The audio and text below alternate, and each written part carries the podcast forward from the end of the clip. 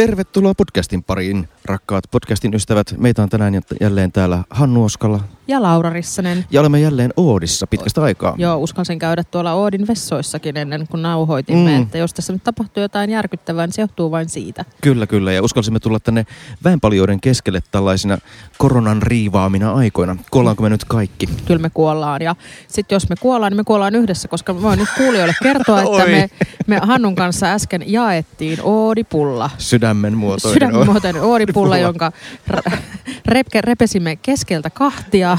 Se somasti siitä lähti ja ihan, ihan nyt ei ollut mulla myös, niin kuin, olin käsihygieniassa toki kyllä huolehtinut, mutta kuollaan nyt Hannun kanssa yhteiseen koronaan. Käymme yhdessä vain. Joo.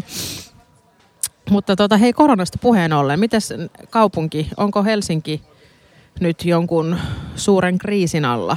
No ei todellakaan. Suomessahan tämä on erittäin hyvin aisoissa vielä verrattuna muihin Pohjoismaihinkin. Joo, Ruotsissa on jopa sata tartuntaa. Että huomaa kyllä taas, että mikä on se avoin Kyllä. ja kansainvälinen. Tällä hetkellä, kun tätä äänitetään, niin tapauksia on Suomessa 12. Joo, joo. Ja Ruotsissa tosiaan 92. No niin. Että kyllä ruotsalaiset on, on niinku reippaampia maailmalla kulkemaan.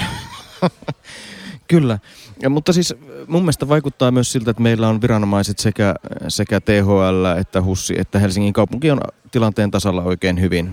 Ja Joo. kaupunginhallitusta on briefattu ja sotelautakunta on briefattu ja sotelautakuntakin on varautunut. Siellä on, muistaakseni se jaosto on se, joka joutuu siis tekemään, tässä. Ne, Joo, tekemään Joo. niitä toi, niin kuin pakkopäätöksiä sitten nopeastikin ja siellä on nyt sitten valmistauduttu siihen, että pystytään kutsumaan nopeastikin kokous.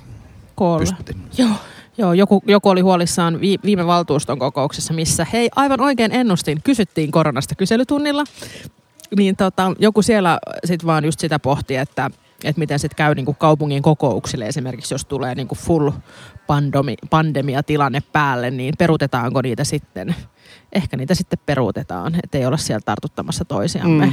Ehkä tämä nyt ei ole kuitenkaan suurin ongelma. Niin, mä luulen, että se ei ole ehkä kaupunki suurin. ehkä selviää Kaupunki ehkä selviää pystyssä. siitä, mutta kyllähän siis silloin oli hyvä sunnuntai-iltana, kun oli tämä tiedotustilaisuus näistä Helsingin ensimmäisistä koronatapauksista ja kävi ilmi, että yksi on siis koululainen, mm. niin huomasi, että vakavasti otetaan, että siellä oli sekä toimialajohtaja että pormestari paikalla tiedotustilaisuudessa. Ja, ja tota, kyseessähän itse asiassa ei ollut edes kaupungin koulu, vaan Helsingin yliopiston normaalikoulu Norssi.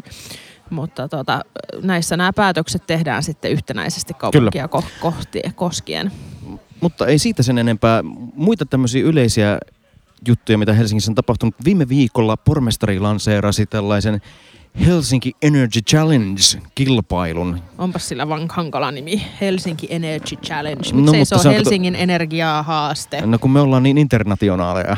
Ollaanko me niin internationaaleja? Kyllä. Niin tota siis miljoona euroa, jos joku keksii hyvän ratkaisun Helsingin lämmityskysymyksen ratkaisuun.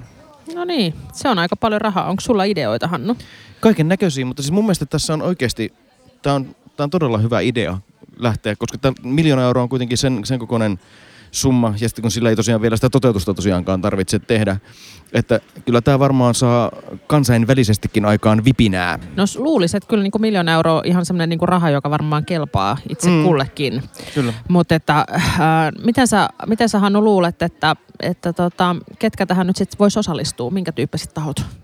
No varmaan ihan siis yrityspohjalta mä lähtisin olettamaan, että siellä on kaiken näköisiä energiastartuppeja ja uusia innovaatioita. Meillähän puhutaan paljon power to accessstä, eli tehdään mitä tahansa energiaa, muutetaan sellaiseen muotoon, joka sitten voidaan muuttaa varastoinnin jälkeen taas sähköksi ja näin päin pois. Liittyykö tämä nyt tähän hiilineutraali Helsinki? Kaikki liittyy hiilineutraaliin Helsinkiin aina ja, ja eri, erityisesti tämä. Niin. Ja hiilineutraali Helsinki liittyen se on sellainen sivusto kuin Ilmastovahti. Joo, joo ja se on tuolla www.hel.fi, eli siellä kaupungin mm. omilla sivuilla on sinne linkki, mutta se on itse asiassa ihan tosi hyvä, että siinä on ajantasasta ajantasasta tarinaa ja faktaa siitä, että mitä Helsingissä tehdään nyt tämän ilmaston näiden hiilineutraalisuustavoitteiden suhteen. Joo, ja niitä tavoitteitahan oli kokonaisuudessa, oliko niitä melkein 80, mitä seurataan. Ja se on, se on aika hyvin tehty visualisoitu se työkalu, jossa tavallaan pääsee aika nopeasti sinne sisään, että mitä, mitä kaikkia juttuja sieltä tehdään ja mitä, mitä kaupunki seuraa.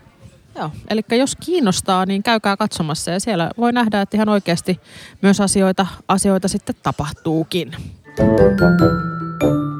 No mennäänpä sitten äh, valtuuston listalle. Mitäs kaikkea siellä sitten on? No, olisiko tämä nyt taas tämmöinen niin sanottu perusvaltuuston Tämä on tosi perusvaltuusto. Niin. Eli, eli tota, meillä löytyy siellä, on, on koulurakentamista, päiväkotirakentamista, talousarviota. Kyllä. Joo. Lähdetään niistä talousarvioista liikkeelle. Siellä on ihan ensimmäisenä vuoden 12, yhd- 2019 talousarvion tytäryhteisöjen kaupunginvaltuustolle raportoitavat tavoitteet. Ja siinä on semmoinen aika yllättävä juttu. Valtuuston listalla harvemmin näkee salaisia, li- salassa pidettäviä liitteitä. Joo. Ja salassa pidettävät liitteethän liittyy yleensä talouteen tai henkilötietoihin, näinhän me tiedetään. Eli kummastakohan nyt tällä kertaa on kyse, tuskinpa henkilötiedoista, kun tämä liittyy näihin talousarvion tytäryhteisöjen tavoitteisiin. Juurikin, eli, eli meillä on siis markkinoilla toimivia tytäryhteisöjä ja sitten se, että mitä siellä niissä yh- yhteisöissä tapahtuu, niin se on sitten liikesalaisuuksia ikään kuin. Ja sillä perustellaan tämä liitteen salaisuus. Se, mitä sitä vilkaisin, niin ei siellä varsinaisesti mitään suuria salaisuuksia kyllä ollut. Että mielestäni lähestulkoon kaikki nämä tiedot ovat olleet luettavissa Helsingin Sanomista.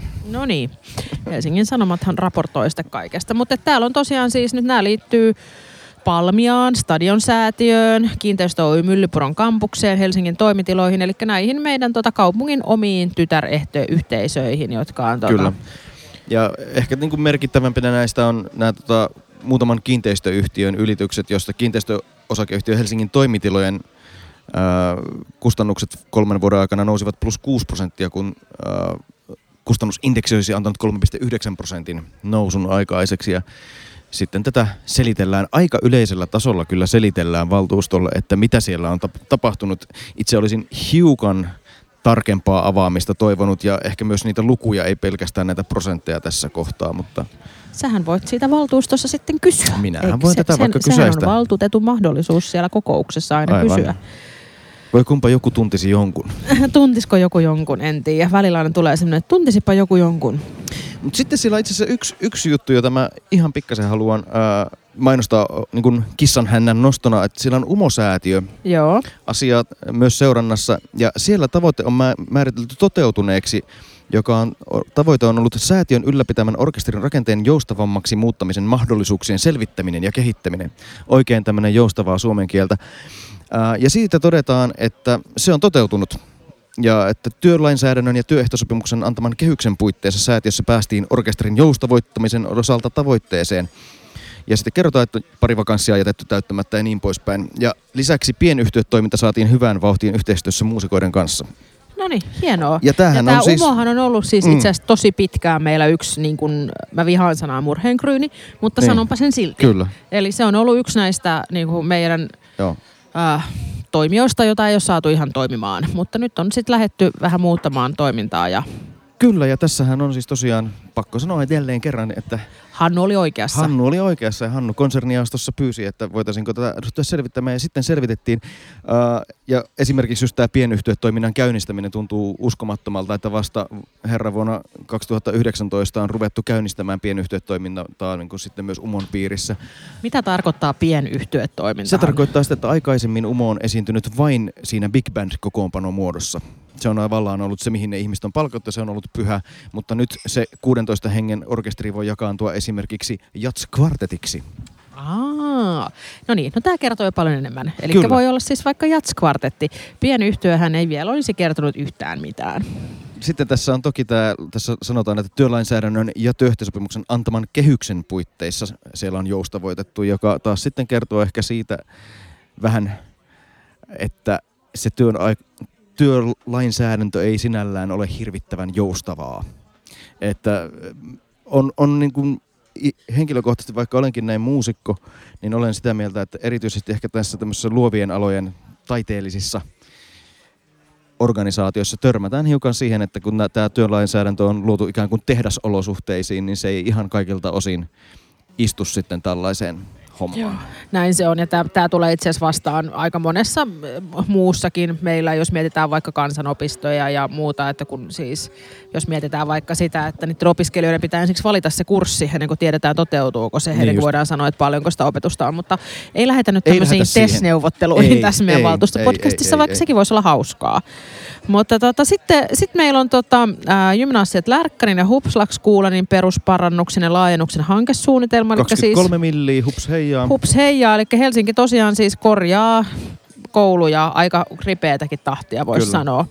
Koska sitten, ja myös päiväkoteja. Seuraavaa nimittäin sitten taas päiväkoti Longinojan, päiväkoti Vilppulan ja leikkiposti Filpuksen korvaavan uudisrakennuksen hankesuunnitelma. Joo, ja se on tota, siis 240 lapselle taas. Että kyllä nämä niinku, tämä yksikkö koko ikään kuin kasvaa. Kasvaa, vaikka samaan aikaan sitten kuulijoille voivat olla huoleti, että me ei olla tehty mitään päätöstä siitä, että Helsinki rakentaisi vain näitä isoja päiväkoteja, vaan että kyllä sitten vielä semmoisia pienempiäkin tehdään. Mutta niin. viimeksi just siis itse asiassa tor, meillä oli tiistain kaupunkiympäristölautakunnassa nousee esiin se, että tehdäänkö me enää näitä ollenkaan näitä kivijalkapäiväkoteja, niin kaupunki ei mielellään kyllä itse enää tee niitä semmoisia pieniä, koska siis näissä isommissa ei, tar- ei tarkoita sitä, että kaikkia pitäisi olla yli 200 lapsen päiväkoteja, mutta et edes sadan lapsen, niin isommissa saadaan kuitenkin sitten sijaisuusjärjestelyt, henkilöstöjärjestelyt ja itse asiassa ne tilatkin yleensä paremmin soveltuviksi. Kyllä, ja sitten itse ainakin olen joskus ajatellut taas näin muusikkona sitäkin, että tuommoisessa 250 lapsen päiväkodissa sinne voidaan ehkä palkata sitten joku vähän esimerkiksi musiikkipedagogiikkaan tai johonkin muuhun erityispedagogiikkaan perehtynyt opettaja sitten, ja joka opettaa kaikkia ryhmiä ja niin päin pois.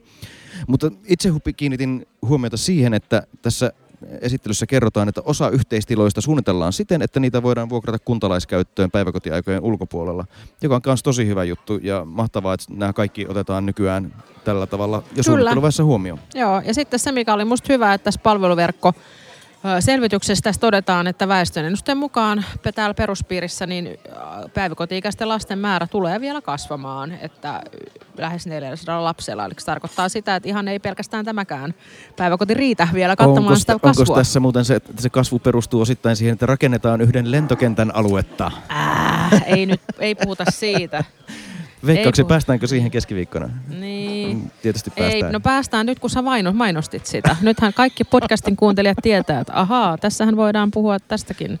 No niin. Joo. Mutta Mut... eteenpäin elävän mieli. Sitten on äh, Ressulle lisätiloja. Joo. Elikkä... Ja tässä tietysti, kuten kuulijat tietää, Ressun lukion alumnina, niin olin heti sillä että mitä ihmettä, juurihan siellä valmistui hieno peruskorjaus, eli Ressun lukion tilat siinä Kalevan kadun ja Lönnrutin kadun välissä, niin juuri peruskorjattiin, mutta mistä nyt tässä sitten Hannu oikein on kyse? No siis tässä on melkein 280 oppilaalle perusasteelle lisätilaa ja lukiolle 220 oppilasta. Eli siis kasvetaan. Hmm, kasvetaan ja tässä tota, nämä on lisätiloja ja sitten tietysti Ressun peruskoulussa ja lukiossa on molemmista tätä Suomi-Englanti, tai no lukiossa on IB, IB-linja ja sitten peruskoulussa on suomi-englanti ja ihan englanninkielistäkin opetusta, jonka lisääminen on mielestäni kaupungin strategiassa vahvasti esillä. Kyllä, ja niin, hyvä asia onkin. Joo, mutta siis, miksi nämä tilat vuokrataan? Öö, miksi me ei hankita omaksi? Lista perustelee yksinkertaisuudessaan sillä, että ydinkeskustan alueella ei ole vapaita rakennuspaikkoja, mihin kaupunki voisi itse rakentaa mitään. Ja sitten, sikäli, sitten ei, ne joudutaan vuokraamaan sitten olemassa olevista kiinteistöistä. Niin, katson ulos tuosta Oodin ikkunasta, että onhan tuossa vielä vaikka kuinka paljon tilaa, mutta ehkä se joku pitää pitää puistona. Ja sitten on se yksi parkkipaikka siinä tota, Etelä-Satamassa. Niin, aivan se sun ja mun parkkipaikka. Joo, niin, se voisi olla. Sopisiko se koululle? Mm, miksi ei, miksi niin. ei.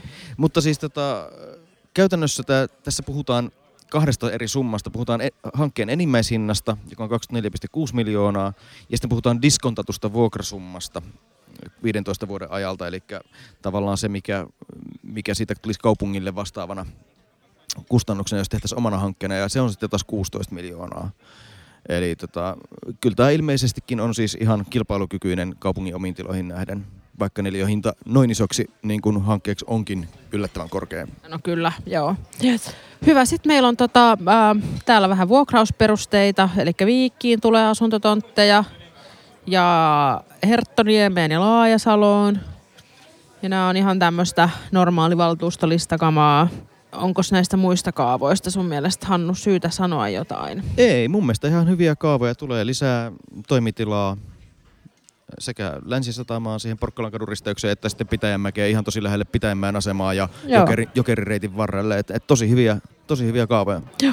Kun jokerireitti tuli puheeksi, minun on pakko mainostaa tässä vaiheessa kaikille kuulijoille Raidejokerin YouTube-kanavaa. Aha. Mulle tänään näytettiin, että siellä on semmoinen esimerkiksi viiden minuutin pätkä, missä voi katsoa, että miltä sillä näyttää tällä hetkellä sillä niin kuin Raidejokerin reitillä, siis ilmakameroilla kuvattu. Aa. Että jos on tämmöinen Raidejokeri entusiasti, niin suosittelen katsomaan. Siellä no niin, nähdään, että miten tiedä, ne... mitä teen tänään illalla. No niin, aivan. Siellä on myös pidempiä versioita. Siellä on lyhyitä ja, lyhyitä ja pitkiä videoita. Joo. Että sinne kaikki vaan katsomaan. YouTubessa on paljon kaikenlaisia junavideoita. Mä oon katsonut paljon sellaisia, joissa ajetaan vuoristoreittejä pitkin junalla. Joo, se on. Mekin katsottiin, meidän lapset tykkäsivät aikaisemmin niistä. Nykyään ne, ne katsoo vaan niitä semmoisia jotain läpipeluvideoita. Niin just, niin. eli mä oon siis semmoisen noin neljävuotiaan tasolla Joo, näin henkisesti. sanoisin, kyllä, joo. joo. Mutta mä en tiedä, että ehkä, jos sä siirryt tähän raidejokeriin, niin sit sä oot niinku 43-vuotiaan tasolla.